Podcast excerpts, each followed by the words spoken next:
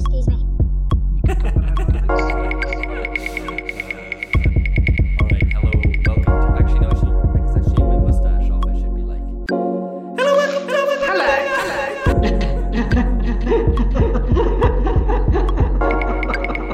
You should, do- you should, you should do it like Hello, welcome to Aufhebunga.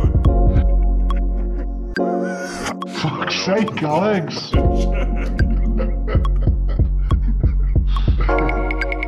Jesus Christ, that moustache! You've lost I- I it. got That that fucking, I should You're like shaved my Samson. mustache.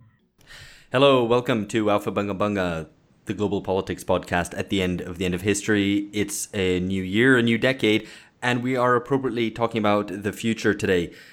This is another three articles episode. The name of the game, if you're not familiar with it, it's not really a game. I mean, it's it's a podcast, really. But anyway, everyone brings uh, one article that we should all discuss and unpick and try to decipher what the significance of it is as it's a new year and we finished last year talking about the past 30 years and the end of history and the end of the end of history, we thought it might be appropriate to talk about the future, looking forward to the next decade, the next couple of years, the next year, even.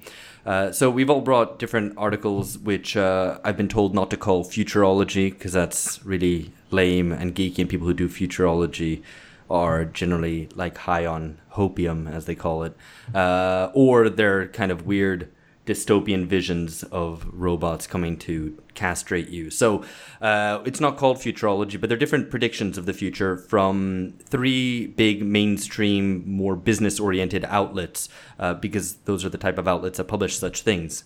Right.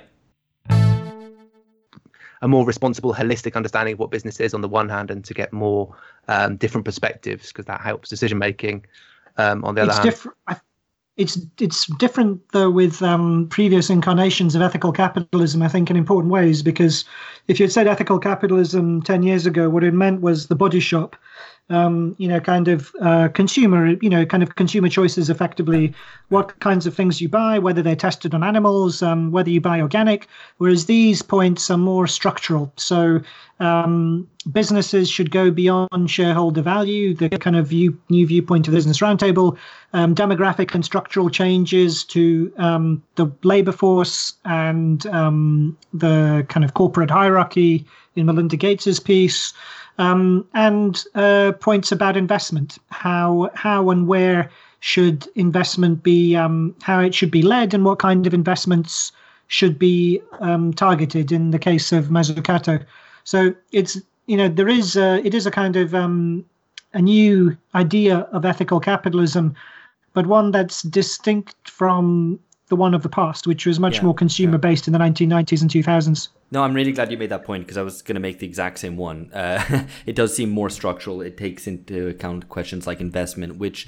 yeah, if you look at previous uh, incarnations of ethical capitalism, like as over the 2000s or the early 2020s, yeah, I mean, yeah, you had that sort of discussion only happened really at the margins and the attempt to, for example, make fair trade really about um, supply chains, for example. Um, but really, just resolved itself into a completely consumerist focused one.